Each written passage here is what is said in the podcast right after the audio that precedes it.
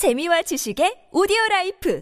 팟빵 안녕하세요. 군사돋보기입니다. 현지 시각으로 10월 31일 역시나 예상대로 우크라이나 전장에서는 여전히 엄청난 수의 전사자와 피해가 발생했습니다. 바로 전날인 10월 30일만 해도 러시아군은 도네츠크 방면의 전투에서 무려 950명의 전사자와 막대한 전차 및 장갑차의 손실을 기록했는데요. 그럼에도 불구하고 무리한 공세를 멈추지 않은 러시아군은 바로 다음 날인 10월 31일에도 무려 하루에만 620명의 전사자를 기록했고 14대의 전차와 32대의 장갑차 등 적지 않은 수의 장비를 파괴당했습니다. 최근 러시아군은 베리슬라우 등과 가까운 곳에 있는 자신들의 포병을 좀 더 안전한 드네프르강 너머 지역으로 옮겼는데 이는 곧 헤르손과 베리슬라우 등지에서 우크라이나군의 공세로 인한 본격적인 전투가 벌어질 것을 예상하게 만듭니다. 자, 이제 우크라이나 전역에서 기승을 벌이고 있는 라스푸티차 현상이 약 2주 후인 11월 중순이 되면 잠잠해지게 되고 본격적인 우크라이나와 러시아의 겨울 전쟁이 시작됩니다. 러시아군은 장비가 부족하지만 어떻게 해서든 병력의 머릿수만큼은 만만치 않게 조달하고 있는데 지난 5월에서 6월 한창 승승장구하던 우크라이나군이 하루에만 6만 발의 포격을 쏟아붓는 러시아군의 압도적인 포병 화력 앞에 밀려 위기를 맞이한 바 있었죠. 미국에서도 이제는 우크라이나 전쟁을 더 이상 지원하는 데 부담을 느끼기 시작했는데 지난 5월에서 6월 그랬던 것처럼 우크라이나군이 다시 불리해지는 위기가 닥치지는 않을까요? 그러나 그런 일은 이제 우크라이나 전장에서 구조적으로 두 번 다시 일어날 수 없다는 분석들이 등장하고 있습니다. 현재도 러시아군 포병은 압도적인 우크라이나군 포병의 화력과 정밀도 앞에 아주 크게 위축되어 있으며 만약 러시아군에게 지난 5월에서 6월처럼 수없이 많은 포탄이 지원된다는 불가능한 가정을 한다 해도 시간이 지날수록 러시아군 포병은 전장에서 더욱 크게 불리해질 것이라고 하는데 그 이유는 뭘까요? 민간 오신트 정보통이 아니라 돈바스 내전 직전까지 지금의 강력한 우크라이나군을 훈련시키는데 가장 중요한 역할을 해왔던 미7군 사령관이 앞으로 겨울이 오면 러시아군의 수십만 대군은 모두 전혀 쓸모없는 우크라이나군의 대포밥이 되고 말 것이라는 분석을 내놓았는데 그 이유는 무엇일까요? 전문가는 아니지만 해당 분야의 정보를 조사 정리했습니다. 본의 아니게 틀린 분이 있을 수 있다는 점 양해해 주시면 감사하겠습니다. 현지 시각 10월 31일 하루에만 620명의 전사자를 기록한 러시아군은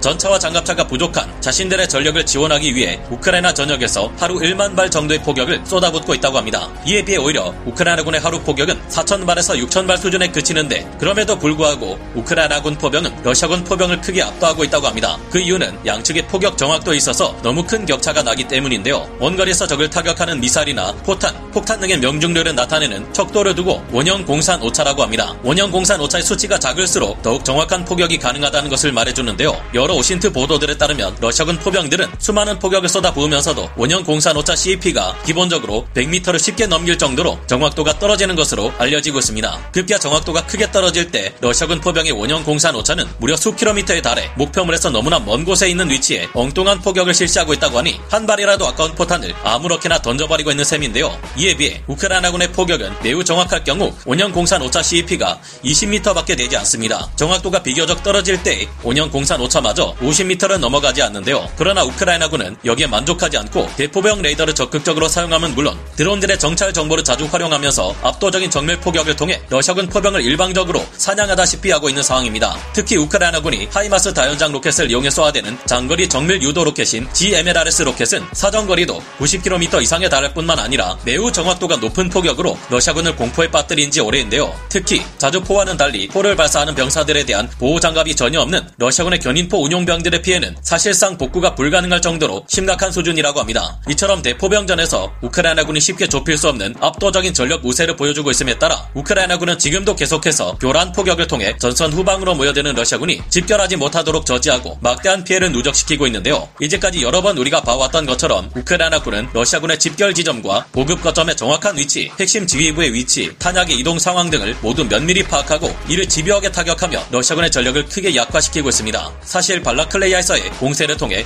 우크라이나군이 순식간에 동부전선의 러시아군을 밀어내버리고 하르키우와 이지움 등을 손쉽게 탈환할 수 있었던 것은 이미 이전부터 우크라이나군이 크고 작은 여러 번의 전투에서 이미 러시아군을 크게 약화시켜 놓았기 때문이라는 분석이 지배적인데요. 러시아군이 30만 명의 동원 예비군을 포함해 우크라이나의 4개 주에서 강제 징집한 병력 등을 통해 병력의 수를 늘리고 있지만 우크라이나군은 교란 포격을 통해 후방에 모이는 러시아군의 증원 병력을 완전히 박살내고 있는 것이 현재 상황입니다. 반면 러시아군은 우크라이나군의 집결 지점이 어디인지 보급 거점이 어디인지 파악하는 데 큰 어려움을 위험을 보이는 등 전반적으로 감시 정찰 능력에 있어서 우크라이나군에 크게 밀리는 모습을 보여주고 있으며 이 때문에 우크라이나군 후방에 교란 포격을 가하는 일은 더 이상 하지 못하고 있습니다. 우크라이나군 포병이 전장에서 크게 우위를 점하고 있는 지금 상황에서는 100번 양보해서 설사 러시아군에게 막대한 포탄과 탄약 지원이 이뤄진다고 하더라도 절대 살아날 수 없을 것이라 OSINT 전문가들은 분석하고 있는데요. 러시아군이 지금 상황에서 포탄을 보급하려는 대규모 움직임을 보이거나 포탄이 모이는 상황을 감지하자마자 우크라이나군은 집요하게 그 지점들을 HIMARS의 GMLRS 장거리 로켓이나 M270 MLRS 포격 등으로 초토화시켜 놓을 것이기 때문입니다. 이런 상황에 동부전선의 러시아군은 마치 공세에 중독되기라도 한 것처럼 막대한 피해를 무시하고 무리한 공세를 매일같이 벌이고 있으니 우크라이나군의 방어선이 약해지기는커녕 오히려 날이 갈수록 더욱 두터워지고 돌파하는 것이 어려워지고 있는데요. 그리고 2주 뒤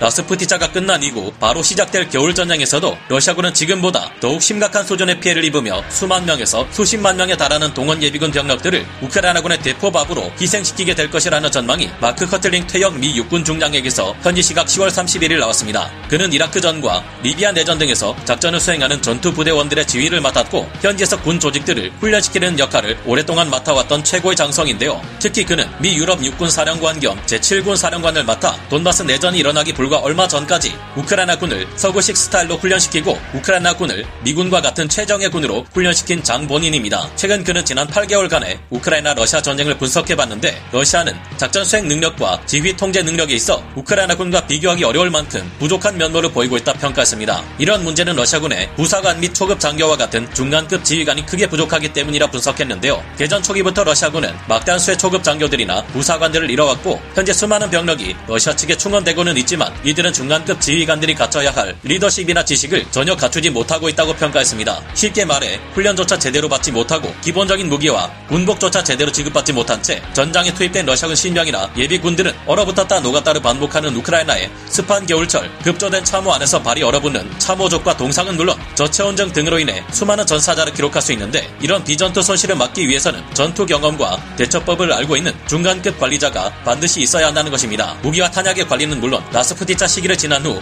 크게 변해버린 우크라이나 지형에서 적절한 기동로를 재빨리 찾아내고 병력을 이동시키는 등 세심한 관리에 있어 중간급 관리자의 역할은 굉장히 큰데 이런 이들이 없는 러시아군은 우크라이나 군과의 전투에서 절대 이길 수 없을 것으로 보이는데요. 이 때문에 올겨울 우크라이나의 땅이 얼어붙고 본격적인 전쟁이 시작되면 잘 준비되어 있는 우크라이나 군과 달리 러시아군은 졸전을 반복하며 지금보다 더 큰 피해를 입게 될 것은 물론 최악의 환경으로 인한 비전투 손실마저 극한에 다다를 것이라 마크 허틀링은 지적하고 있습니다. 특히 동부전선의 러시아군은 지금 방어하는 쪽이 훨씬 유리한 라스푸티차 현상을 최대한 이용해 자신들의 점령지를 우크라이나군의 공세로부터 지키는데 온 힘을 쏟아도 모자라 판국에 오히려 자신들의 역으로 우크라이나군에게 덤벼들었다가 깨지기를 반복하고 있으니 기가 찰 노릇인데 요. 지난번 말씀드린 것처럼 이 같은 상황이 발생하는 배경에는 러시아군 내부의 권력 암투가 자리 잡고 있으며 전투에서 패배했을 경우 책임을 지고 처형당하는 러시아 특유의 문화 그리고 현장 상황을 자세히 알 수 없는 푸틴 러시아 대통령이 일개 소규모 부대의 지휘까지 모두 도맡으며 무조건 크렘린의 명령을 따르지 않으면 즉결 처형하는 독전대까지 운용하는 등 가진 전력을 극한으로 갉아먹는